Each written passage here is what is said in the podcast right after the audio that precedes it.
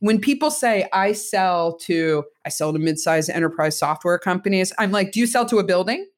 Like, are you sell are you selling to a building with windows and and steel and brick? No, I don't think so. Like, there are human beings behind every purchase. Hello and welcome to the Melting Pot. I'm your host, Dominic Monkhouse. The Melting Pot is a result of my hunger for optimizing business performance scaling up organizations, corporate culture, customer addiction, building high performing teams, along with a few other obsessions. I've spent the last several years working for and with some of the most successful top performing companies in the world. And this podcast is my attempt to synthesize what I've learned along the way to help you build a higher quality business and live a more fulfilling life. If you enjoy the podcast, you can find more information on today's episode. We do cracking show notes. They're at dominicmonkhouse.com.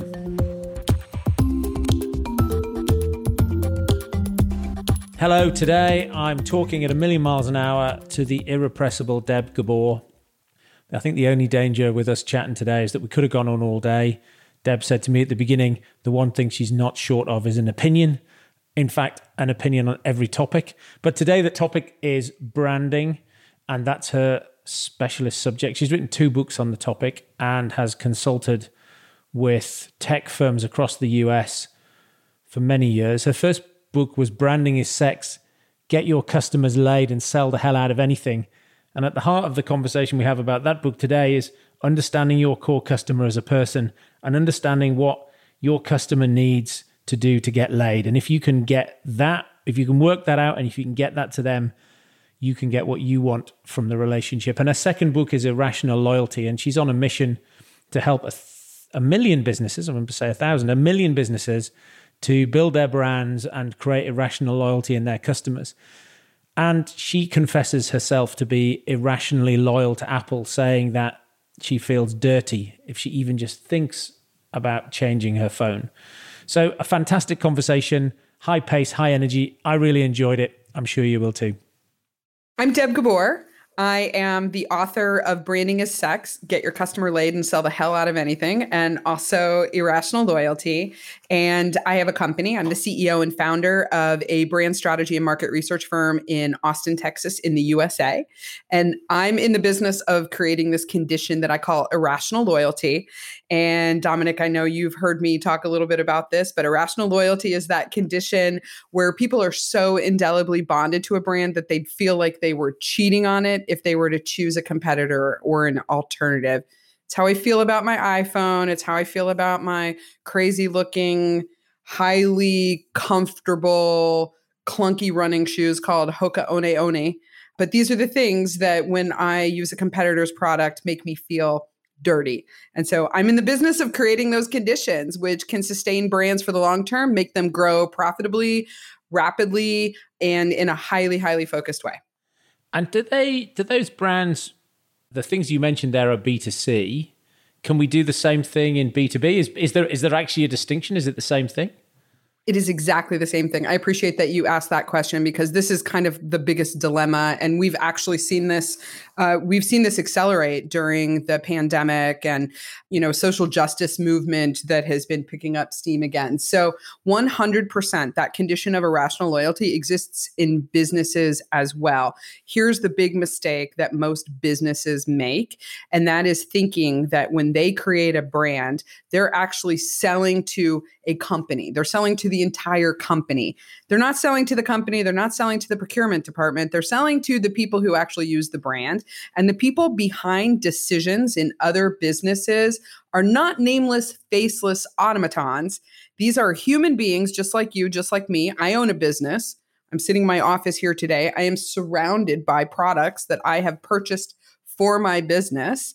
And the the great thing about the best B2B brands in the world is that they actually become part of the person who uses them. So uh, when I have seen B2B brands be very, very successful, it's when they have created that condition of irrational loyalty.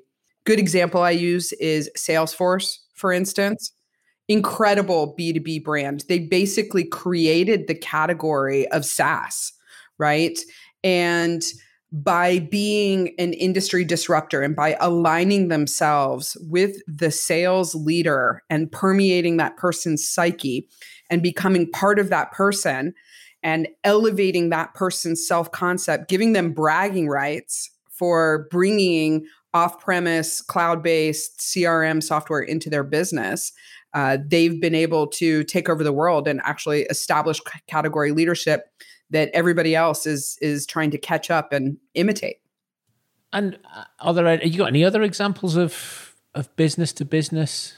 Yeah, hundred percent. Um, so back in the days when I had a job a long, long time ago. And the reason I'm an entrepreneur is because I make a very terrible employee. Like I have problems with authority, unless, of course, it's me. So it was manifest destiny that I would have my own company. But there was a time when I had a job and I worked for one of those companies that does the research studies that measures the financial contribution of brand value to the overall capitalization of a brand. And on the list of like the top 100 most valuable global brands are brands like Oracle, brands like SAP, Accenture, brands like that that you wouldn't expect have this incredible brand equity. Um, those are great brands that have been able to sort of permeate the user. In my business, I work exclusively with B2B brands. So even though I love consumer brands and I write a lot about consumer brands and I've had lots of consumer brand experience, the less sexy the category or the industry, the more I want to do business with them. And this is from the lady who wrote the book that has sex and laid in the title. So, oil field test and measurement and production equipment, um, healthcare, construction, uh, you know, uh, the photovoltaics that go inside of solar panels. I love that shit.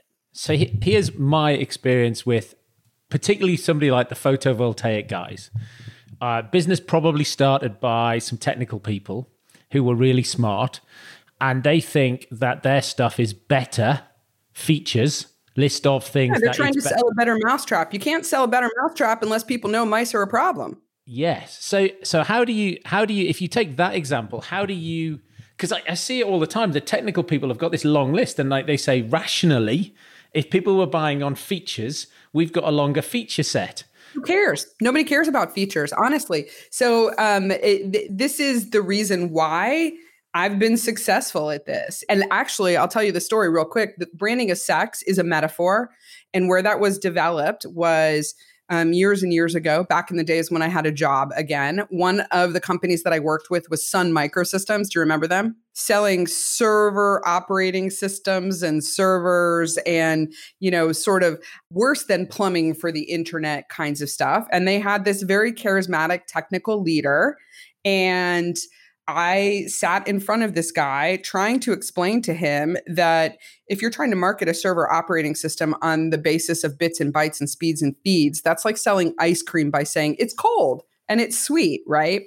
And it doesn't differentiate you and it doesn't it doesn't help you sort of carve out your unique role and relevance. And he argued with me until he was blue in the face. And this guy went on you know, post leadership at Sun Microsystems, went to Google. He's a very, very well known person. And I sat in front of him, and in a fit of frustration, I looked at him and said, Tell me again, how does the server operating system get that IT guy laid? And he rolled back in his chair and he said, Oh, I totally get it. All right. So our industry leading reliability and uptime and the fact that that this is sort of government highly classified grade ensures he's not going to get a call in the middle of the night. It also ensures that uh, when people in the field are are accessing accessing the server, the data is available to them in real time, and the salespeople can sell more stuff more confidently that makes the guy who made that decision to bring this in here look less like a cost center to the organization and make him look like an innovative forward thinking leader who's thinking about growing the business versus costing the business. And so he went through this whole thing. So, what that comes down to is that, I mean, you're 100% right. If businesses are marketing on the basis of speeds and feeds and bits and bytes, that would be like selling a car by saying, this car has tires, right? Or that it has Michelin tires. I'm like, no, I say to people all the time, what, what tires are on your car? And nine times nine times out of ten, people go, I have no idea, whatever it came with. So, the best brands in the world are the ones that become part of the person who uses them. And what they do, whether they're consumer brands or they're business to business brands, they do just four things. One is they aim their brand at this singular, ideal, archetypal customer. They figure out who is this brand made for? Who is the customer who's most highly predictive of our success? That if we capture like just 1% of these people on earth, they're going to be so incredibly loyal that our business is going to grow in margin, it's going to grow in footprint. People will know who it is, what it is, but at least they know what we stand for. And then they answer the three questions What does it say about them that they buy this brand? What is the one thing that they get from this brand that they can't get from any other brand? And here's here's a clue it's never a feature it is never, ever, ever a feature, the thing that makes your brand singular. And then the third question, which is the sex question how do you make your customer a hero in their own story? The best brands in the world, regardless of what category they're in, they do that. It's four things. It's just those four things. But even, I was just thinking, as you were describing uh, the ideal customer for a Sun Microsystems server you know you said it's those people who are you know want to be seen as profit centers want to be seen as sort of leading edge, immediately you're either that or you want to be that. And so immediately it's like, okay, so now we can see what sliver of the number of IT managers in the world that could potentially be our ideal customer. And not all of them are, right? Not all of them are. So a company that we work with extensively is Dell.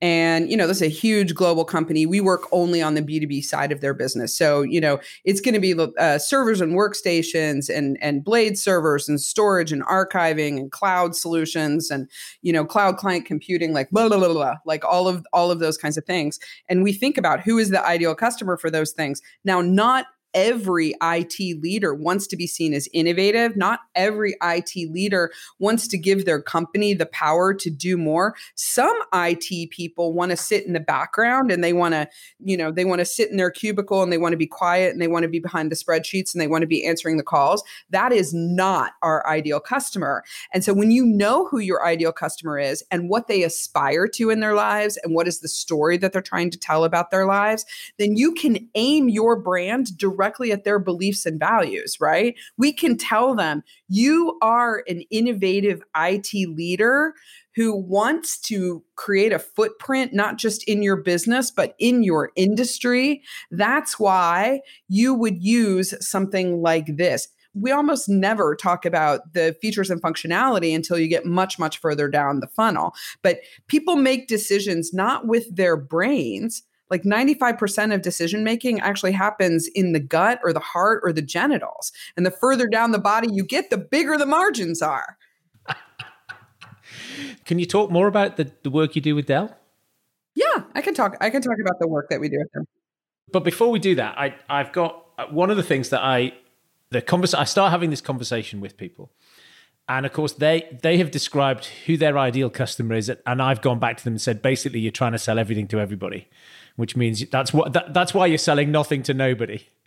Yeah, they're like, it's for men between the ages of 18 and 56 who like outdoor sports. And and I think we met probably at a big conference or something like that. Like I routinely speak to a room of a thousand people. Like that's what I do.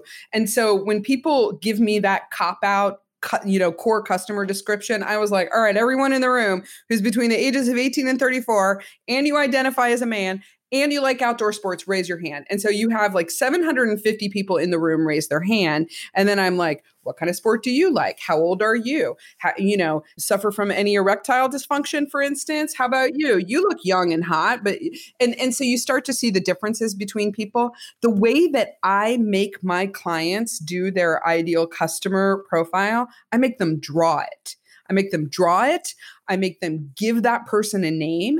I make them picture who that person looks like because the beauty of this exercise is that you have an idea of who that human being is. Like for my business, for our company, we actually have an ideal customer archetype profile. Her name is Lindsay. She's based largely on the amalgamation of our three favoritist clients that we've worked with over the 17 years that I've had this this company. And I just talked to the actual, the real Lindsay yesterday, and she reminded me why, you know, she inspired this ideal customer. But we have a drawing of her and we have like a big cardboard cutout. We bring her to a meeting with us when we do strategy work, when we have our strategic planning sessions every quarter. We are bringing Lindsay into the room with us. And it gives us this relentless focus so that when I meet really shitty potential clients, I know that they're shitty and I know exactly why, because maybe they only embody like 40% of the qualities that makes a client ideal. And when I have seen organizations scale rapidly, and grow profitably and and have a, a, happy life it's been when they've figured out who this ideal customer is and doubled down on that and so, can you describe Lindsay? I can. All right, and uh, you know, if this were a different kind of show, I'd actually, I'd actually show you the picture. So Lindsay. so so Lindsay, for instance, the way that we depicted Lindsay, we depicted her in her environment, so we know a little bit about her life too. So she lives in an environment. She has a whole bunch of people behind her who are her raving fans. She is the chief marketing officer of a mid cap, high growth enterprise software company. And she, I've worked with her now at three different companies. She's somebody that we've been with as she's been building her career. She's wearing a big medal on her chest because she is an award winning, innovative marketer. She has been recognized not just by her company, but she's been recognized by the industry and she's been recognized by by the marketing category as somebody who has really, really smart ideas. She's very, very strategic. She does not have time for a lot of stuff. She has a tree next to her in the picture, and the tree has roots that are going out. And on the tree is a sign that says, I love Sol Marketing. Like she is dedicated to us and works sort of part of her family and her roots as she grows. She also has in her office, she has like a bullseye with some arrows in it because she is a person who is extremely focused and goal oriented. She's got a couple of charts around her that always the graphs are going up and to the right because that's how we want the graphs to go. She's just very, very growth minded. But the magical thing about this picture is that she has in her hand what we call the golden shovel. And the golden shovel is the thing that she uses that when we come to her, when we drive her with innovation and with great ideas that push her to the next level, she grabs that golden shovel and she can always dig for more budget. So I just described a lot of about a lot about her values, right? And you know, other things to note is she's a 45 year old woman. She is wearing very, very fashionable clothing. Like she is, she is very put together. So we we understand a lot about her, down to like what kind of shoes a person wears. You know, are they wearing work boots or are they wearing Ferragamos? You know, like what are they wearing? You you understand a little bit about them.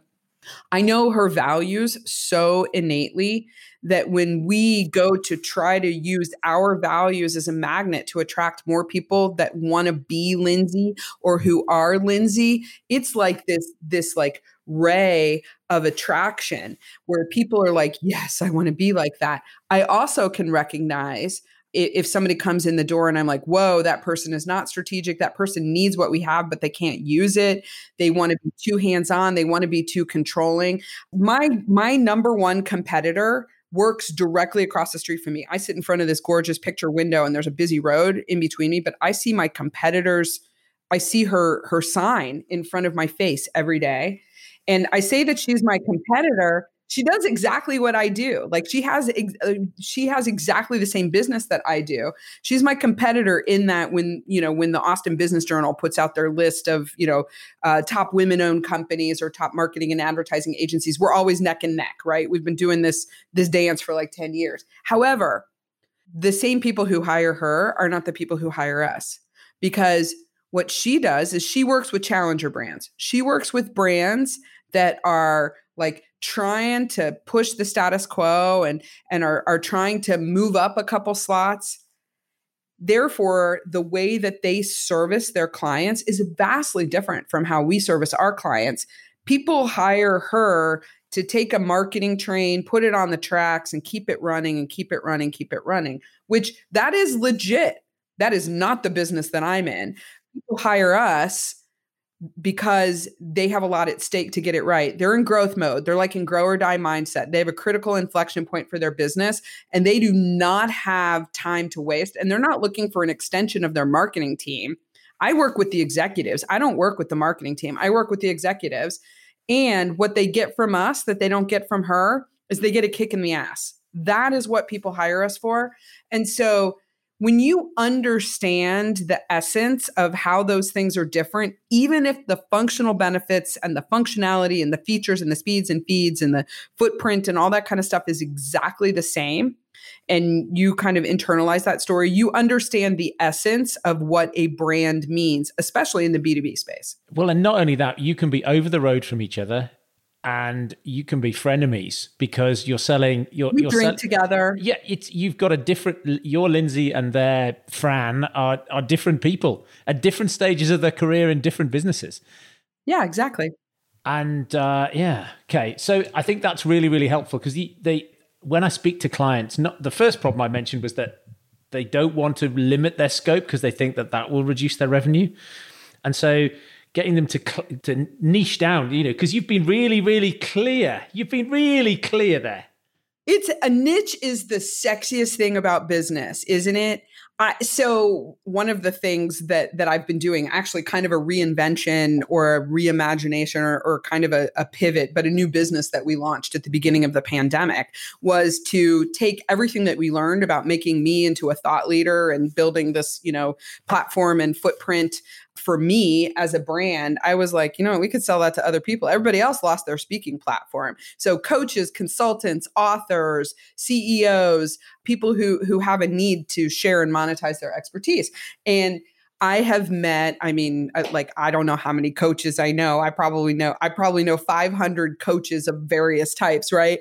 But what's been really interesting to me is in the in the launch of that business and taking that business out there and just talking to literally hundreds of people, the ones the coaches for instance who have niched to this very specific place are the ones that we are able to create the the most bang for their buck right? They get the ha- highest roi on their marketing and sales efforts because they are so relentlessly focused. I mean you should hear some of the ideas for niching that i have heard from from coaches over the past couple of months but it's incredible because going deep and having that very very deep focus and having an ideal customer profile within a niche is so incredibly powerful because you know if you are one of those people, you know you're home when you see that person, right? Does that make sense? It does. The other thing that uh, that I often find when I'm working with clients is that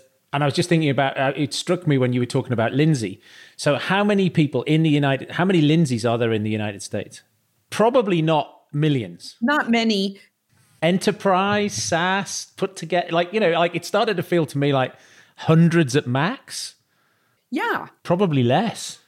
Uh, maybe, yeah. So, so when I think about mid-cap growth companies, it's not just enterprise software. So, like the category, like the category is less important than it is a mid-cap growth company. It is a, a business that has between say 10 and 500 million dollars in revenue. Like we love those companies but we also work with dell which is one of the biggest companies in the world. I've worked with microsoft. I've worked with nbc universal like these huge companies. But our sweet spot really is i'm looking for those people who are in growth mode the ones that are not like just trying to grow incrementally but the ones who are trying to 10x their business and they have a lot at stake to do it. So they've received private equity money. Maybe they've done a spin-off. Maybe they have a new ceo maybe they are launching a new product. Or they woke up one morning and they're they're getting their asses handed to them by a competitor. So there has to be something going on. So these these psychographics and attitudes and behaviors are more important to me than the category. So yeah, I like enterprise software because it moves really really quickly, but I also like oil and gas test and measurement and production equipment. I also like right now I love construction because this is a place where you can really really make a difference. I love I talked to somebody the other day that that does the painting like of the floors in industrial facilities. I've got a client that makes industrial quality air purifiers and filters that are capable of screening out 99.99999% of virus particles. Like these are the businesses, when you look at the most valuable businesses in the world, there are so many of them that you've never heard of.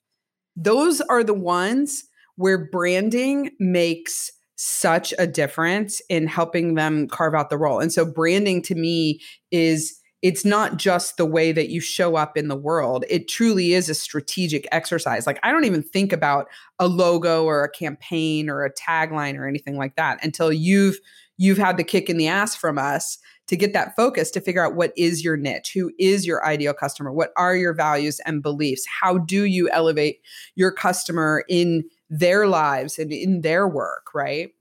What problem of theirs do you solve? How are you going to be the best in the world at it? And what are you passionate about? What makes you money? Yeah, hundred percent. It's the the intersect with ikigai, like the intersection of all those things, right? And branding is one of the things that helps with that, inclusive of the client, right? Inclusive of the client or inclusive of the customer. The the piece of the intersection of those things. What are you good at? What can you make money at? What are you passionate about? Blah blah blah. If you don't include how you can solve a problem for someone else in the world, it's really hard to make money off of that. And so branding is you know the sum total of your vision mission values core purpose like your core ideology all of those things inclusive of your customers values and beliefs and how they need to have their lives elevated. And if you go back to dell how are you elevating the lives of some of the people who are buying some of the dell products that you've helped sell more of yeah, the work that we do at Dell, we've been working with Dell since I want to say I started this company in 2003, and I think we signed up our first Dell client in 2004. So this is a long-standing relationship, and I've seen many evolutions of this business. I've seen it like I've seen it go public, I've seen it go back private, I've seen it go like become Dell Technologies, I've seen it acquire or be acquired by other ginormous organizations. And one thing that has remained consistent through that entire trajectory is the brand, right? And the kind of work that we do for Dell actually is pretty far downstream where we are taking the brand to market through content through marketing activities and so the the work that we do there is about figuring out for an individual campaign. Let's take, for instance, uh, we do a lot of work in uh, information security, right? So, security solutions, hot, hot, hot topic right now. Always a hot topic, but increasingly hot now that we've taken everybody's workforce and we've thrown them out to their homes and they're working on their home computers and their iPhones and iPads. And like they have a, a hamster in a wheel that's generating the power for their houses in some in some cases. Like you're basically opening up your whole world to all kinds of disaster right? And so when mm-hmm. you think about how does how does dell like elevate that it person's self concept how do you make them a hero in their own story? The work that we're doing is figuring out what is a day in the life for that person like? What is a day in the life for the guy at that i always use this example of like a like a mid-sized uh, law office, for instance. You have a law office, they have multiple locations Houston, Dallas, Austin, San Antonio.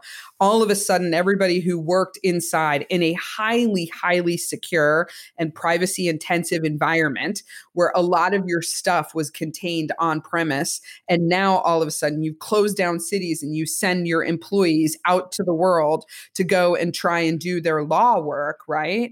They don't have access to your internal servers all of a sudden you're setting up remote access. You are trying to make it so that no one can infiltrate your your network and expose people's information, privacy, all this kind of all this kind of stuff. As the IT guy, your life royally sucks. Doesn't it? Like it sucks. The pandemic has made every IT person's life absolutely effing suck because we threw something at them that they probably weren't prepared for, right? So the work that we're doing with Dell is trying to figure out what is the specific job that this IT guy is hiring Dell for. So a little bit like the Clayton Christensen jobs to be done theory. I mean, you know, thank goodness that that Dr. Christensen, you know, created that. It it makes it for the people who are very analytical Harvard Business School types, I, I can point to that to say when I ask the question of what's the one thing they get from you they can't get from anyone else, it really translates to what is the specific job they're hiring you to do. They're not hiring Dell for Dell's equipment. They're not hiring Dell for Dell's expertise.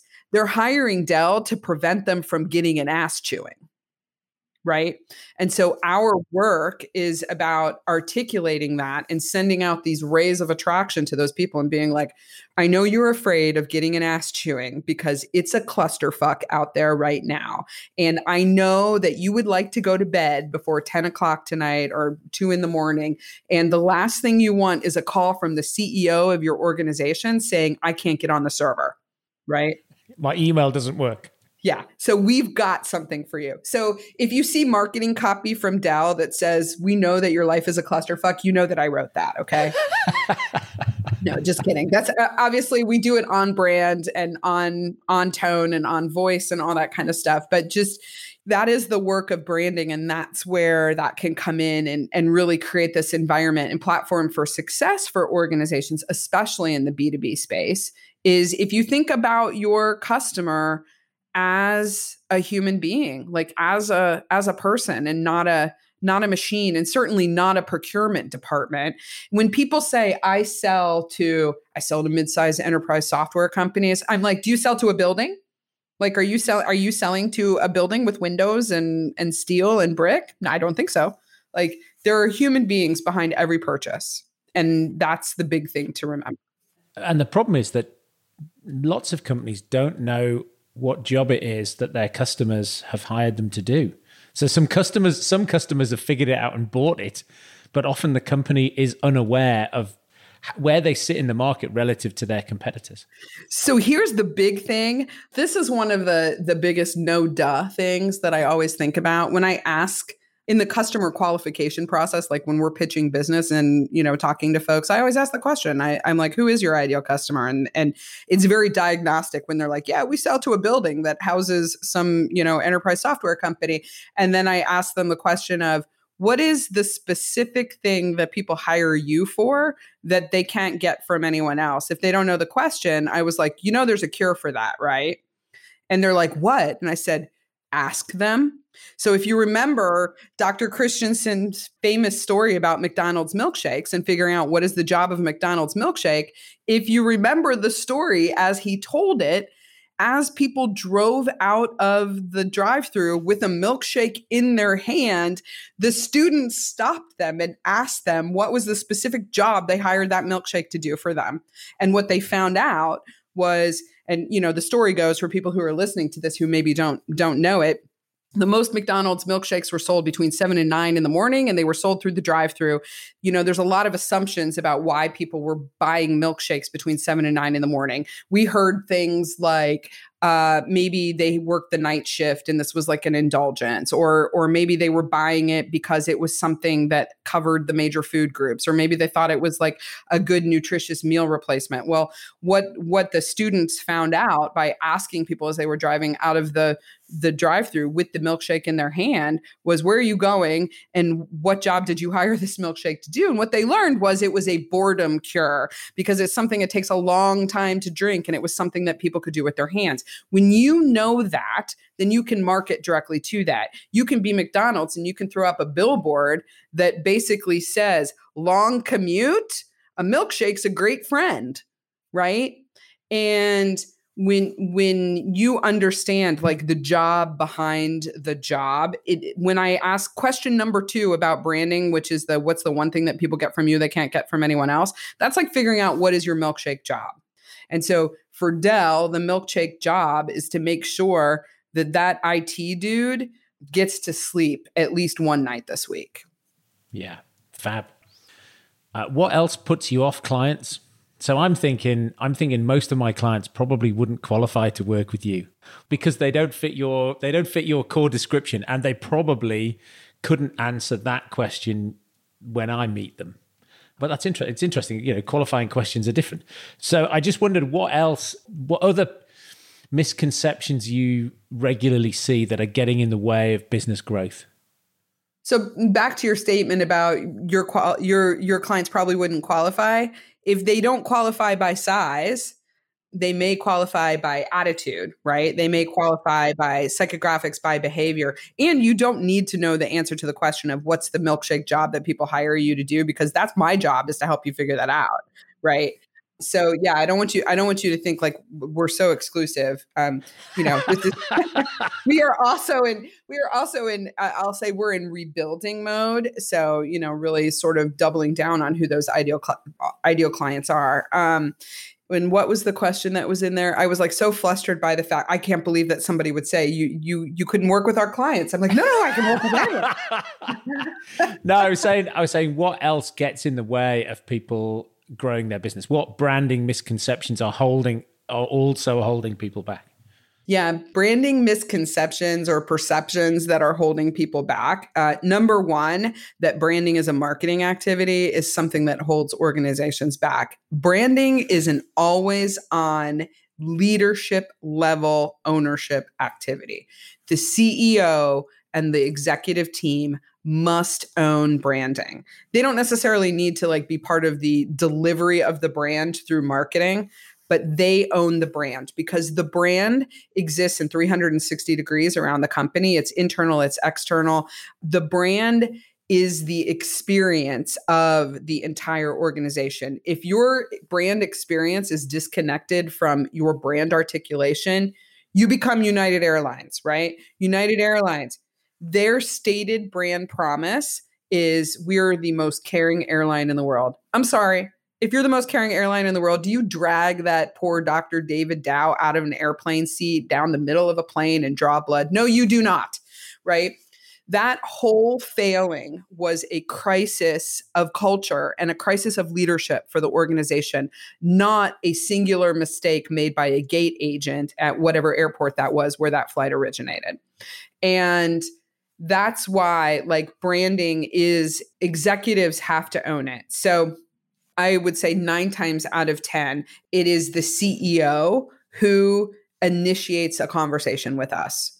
And generally we are the the process that we use and the methodology that we use requires relentless alignment. So the kind of work that you do with clients it very much follows a, a similar model that everybody everybody has to be aligned up and down throughout the entire company because you cannot divorce your brand from your culture. You cannot divorce your brand from your leadership.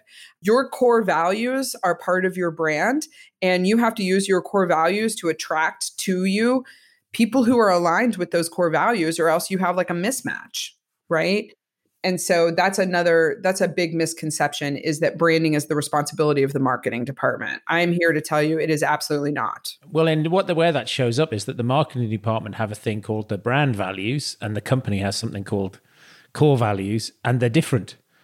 And that just makes that that just makes no sense at all one of my favorite things to do when I'm when I'm working on new business is to talk about our core values as an organization and explain how those core values are a benefit to our clients. So our core values, we have one core value. The first one is called yes and and I explained we built this business on saying yes to as many things as we possibly could over the years, which also means when you come to us with an idea that on the surface seems like a no, we treat it like a yes and so what our clients what our clients feel from that is that they feel valued, acknowledged and heard, right? Second core value, we do hard things. I always always explain this to clients and I said, our core value, we do hard things means A, the work of branding is hard because it requires you to make decisions. It requires you to to slaughter sacred cows and and get rid of institutional myths I have never been through a branding engagement where there wasn't some friction. You're not doing it right if there isn't any. So we do hard things. Are you willing to do hard things with us? Right. Number three, core value be the CEO of your own desk. I tell them all the time, I'm like, you're talking to me right now or you're talking to someone else on our leadership team, I can assure you that every single person in this business, all the way down to our most entry level intern, manages themselves and their activities with ownership and empowerment. That's an accountability value. We hold people accountable and they hold themselves accountable, which our clients really appreciate. And then I go on and I describe the rest of the, the values to them and they have a deep appreciation of an understanding of who we are and what we stand for and how that's going to benefit them and then they see themselves in those core values. I'll also say clients 100% of the time they're like who wrote those core values? And i'm like I did. And they always ask us to like, can you help us rewrite the, our core values? Because other companies have these imitatable insert brand name here core values like integrity, respect for others, you know, work hard, play hard, carry your own bags. Like none of that is differentiating. Your core values is an, an amazing way to start working on your brand. Totally. And also to reflect it back on your core customer and say, write this in a way that it, there is value to the customer because otherwise it might differentiate on employees but it doesn't help you make it really easy for customers to to pick you. Yeah i have um my coach like my my strategic coach uh he always tells the story of a client that he worked with that had a core value. They were a like a home services company. They had a core value of old ladies love us right? It's brilliant, isn't it? You know everything you need to know about that. Old ladies love us. And I, I just, you know, I, I strive for having that kind of clarity that is not only for the organization, but also for the client. So we manage through the lens of our core values, but we also lead our clients through the lens of our core values. And that's really where brand meets strategy. Fab. Deb, what is it that you know now that you wish you'd known earlier? Ah, so this is a big learning learning that came really from my experience of the pandemic. So I I think that we probably originally met at an event and I prior to the pandemic over the past like 3 years I had been moving gradually further and further away from just running my business and being a speaker and a workshop leader and and working hands-on with folks again which I love. Uh, and when the pandemic hit, like seven months worth of speaking engagements got canceled. I lost 100% of my personal income. And in the spirit of the Stockdale paradox, like face the brutal facts of my own reality and ask myself this question, which is how can I be indispensable to people at this time? And I pivoted to, okay, well, I'm not out there getting paid to give this information away. I'm going to give this information away for free. And I took to the internet, and over the past four and a half months, I've done something close to 100 online events, both that were my own, like I have a weekly thing, but also for other organizations like EO, YPO, Vistage, for coaches and their clients, for you know the International Association of Business Communicators, like companies, like whatever. I just offered it up for free, and I gave my expertise away for free without the expectation of anything coming to me in return. Now, fast forward four and a half months for the last month, and I'm not kidding you, for the last month, my phone has not stopped ringing to the point that I had to like shut down and go on hiatus from my little internet show because we are we are writing proposals like crazy and I've been able to rapidly transform our business model. We had two huge two huge problems as a services company. One of those was we had an over reliance on a single client, and the other one was we were working almost exclusively on a project basis, which means as soon as you finish a project, could be a huge project, $500,000 project, but when it's done, you have to hustle for the next project. Over this period of time, I've been able to rapidly transform the business model to more monthly recurring revenue and also reduce our reliance on that one client. Because, um, by the way, they were in danger of like going out of business themselves. So, the, what I wish I would have known is that sharing my expertise generously without obligation for free what i wish i would have known was that that had the power to grow my community by 200% and create this active, engaged community that was going to lean forward and tell me what they want to buy from me. We made an offer to someone of employment on Friday. Like we are, eh, you know, we had one quarter of badness. And now I'm breathing into the paper bag. I'm getting ready to get some Sol Marketing paper bags printed up for everyone to, to breathe into because if I had known that just giving it away for free. And so the decision that I've made is maybe I'm never going to travel for another speaking engagement again. Maybe I'm never going to do that. Maybe I'm never maybe I'm never going to ask for $10,000 to step on a stage again. Maybe I just need to continue giving it away for free. So that that was like a huge eye opener for me. Oh, that is sensational. That is sensational. And it, and there are, you know, I've got a number of clients who've who've gone through similar pivots in their business because they couldn't take the hard decision about the cash flow and then all of a sudden the cash flow wasn't there anymore and they've got no decision to make. And so they have to you know they have to change. So no fantastic story. Good stuff. What uh along the way what um what books? You've got you've got two books. You've got branding is sex. And irrational loyalty. So branding is sex is the how-to book. That's the one that explains this methodology that I talked about here. And then Irrational Loyalty is a book that wrote itself um, between between the 2016 election and and President Trump giving us a master class in strategic branding, which you know whatever your opinion is on the guy, he showed us how it was done for real uh, and sort of like the ensuing changes that came the dumpster fire that was Uber and Papa John's and Matt Lauer and Harvey Weinstein and all, all of these different things. That's what irrational loyalty is about. That book is Irrational Loyalty Building a Brand That Thrives in Turbulent Times. Um, that book is super timely because it will help organizations understand what role do I have in these market level conversations that are taking place right now? How do I show up with a set of values and beliefs and attract? and repel the right kinds of ideal customers, right? But books that I've read along the way, I always recommend to people the seminal book on brand positioning, which is just called Positioning. I, that is a book that sort of stands the test of time. And that is uh, Ries and Trout wrote that book.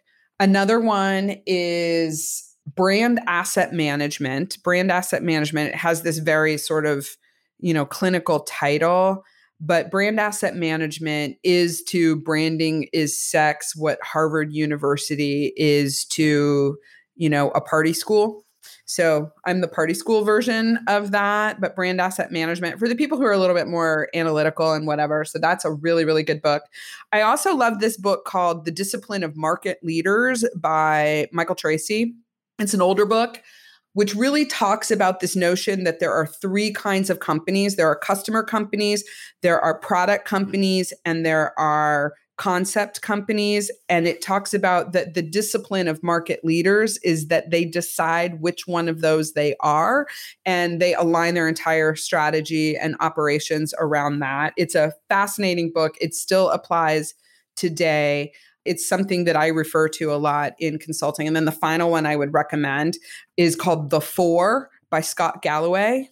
Right. He's the one who said, like, as you know, as you move down the body, the margins, the margins get bigger. And he talks about how Apple sort of identifies with the genitals on a human being. Um, Scott Galloway, a brilliant, brilliant strategist, um, great writer. That's a, a, super dense book, but it's a really nice inside look at uh, what's inside some of the biggest, most valuable brands in the world. Final book recommendation if you haven't read it, it's called Disrupted. And it's actually a fun book. And uh, off the top of my head, I can't remember the guy who wrote it, but he used to be the tech writer at Business Week. And when he lost his job, he got a job as a content specialist at HubSpot. And he goes inside of HubSpot. This is an expose on startup culture, and it is crazy and it is so funny. And you can read it over the course of one weekend. And so, like, if you if you want to read something that's like an allegory of how not to do it and just the big personalities and all of the all of the stereotypes of startup culture and startup life, especially in the software world. This is a, a great book. And I like business books, but I also like fun books about business, and that's one of them. Deb, that's absolutely brilliant. Uh, two books from you and five recommendations. That's um, five recommendations. I made five recommendations. Yeah, you've you've you've outdone yourself. That's brilliant. Good. I'm very competitive. Who gave the most recommendations? Who else has been on this show who gave more recommendations than me? I don't know, but not very many people. you know, I, what I find is a lot of people who recommend books have never read the books. Really? Do you reckon? Uh, yes, there's a lot of so so. Think about it this way: it's branding, right? The books I ah. read, and and it gives me bragging rights if I'm like, oh, okay, so like if you you can't see behind me, but I have I have stacks and stacks of books, and then out in the office there are books, and at home I have a room with books. I can honestly say that every book that I have in my possession, I have at least opened. Right, some of them may just have like the ring from my coffee mug on them, but I hear people talking. So so this is the book that I think is the most bragged about that no one has read because I read this book and it sucks. Is called The Untethered Soul by Michael Singer. Have you ever read this? Never even this is, Like so, so another guy wrote a book which is called "The Subtle Art of Not Giving a Fuck," which is basically the same book, but again, it's like the pop culture version of it. So, "The Untethered Soul" is this incredibly dense, rich book. People like I've had five people in my life say you need to read this. I think maybe because um, they think I need to just calm the f down, but I read this book and and I and I I can get through like three or four pages and I'm like, can't do it, just can't do it, won't do it. But people all the time are like, oh yes, I'm I'm a total devo- devotee of Singer. And you know, I'm like, no, you are not. No one has ever actually read this effing book. You just like what it says about you for people to think that you read that book. Ah, uh, that's funny. That's funny. How seeing the light, seeing everybody in your life through a brand lens. That it uh, that's very interesting.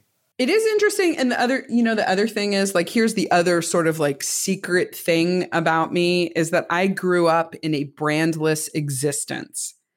And maybe this branding thing is like a total reaction to a very weird childhood. So I have these weird Eastern European parents who were extremely pragmatic and very practical. And th- there weren't brands in the old country. So so when when they came to the United States, like we didn't have branded anything. I would take my unbranded foods and and clothing and toys like I remember this specifically when I was a little kid. The big thing to have was like this Barbie doll head. It was Barbie's head, and she sat on the table, and you could do her hair and you could put on her makeup, and she was Barbie, and her head was like the size of my head. Well, I didn't get that. I got a toy. It was called Bobby. And she didn't have blonde hair. She had dark brown hair like me. And and instead of having like the little makeup tray underneath her, she had a suction cup on the bottom. So you could just like, you know, throw her down on the table and she'd be stable and whatever but you know my parents were like we don't buy brand name anything. We don't do brand name anything. And then when i got a driver's license i was like i'm going straight to mcdonald's. Um, and that was like my first mcdonald's hamburger. And so that's how i developed this fascination with brands. And you know it was manifest destiny. Now i have a daughter who she now works for us and she's she's kind of brand strategist in training. She grew up in a brand world right? And so she understands everything about it and she's very astute about it but it, that's the that's the weird hidden secret is my my weird eastern european parents who were like no we will not have any brands here. No no levi's for you. Deb that's absolutely brilliant. It's been it's been an absolute pleasure chatting to you today yes you too thank you so much it's been so fun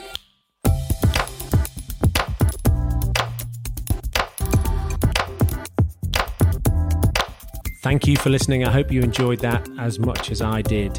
As a token of your appreciation, it would be fantastic if you could go wherever you're listening and leave me a review. Those reviews really help other people find this podcast. For all information relating to this episode, you can go to dominicmonkhouse.com forward slash podcast, and there you'll find some fantastic show notes, additional reading, and links relating to this episode. You can also find my blog and the past editions of my subjectively not crap newsletter. The simplest thing to do on the website is to sign up, and I'll update you each week on the most interesting articles that I've read on all things relating to scaling up high performing teams, net promoter score, company culture, etc. For social, you can find me on Twitter at Dom Monkhouse and LinkedIn at Dominic Monkhouse, although LinkedIn is probably the best way to reach me. Share your questions and comments, and, and perhaps even recommend a guest for a future edition of the Melting Pot podcast. Thanks for listening.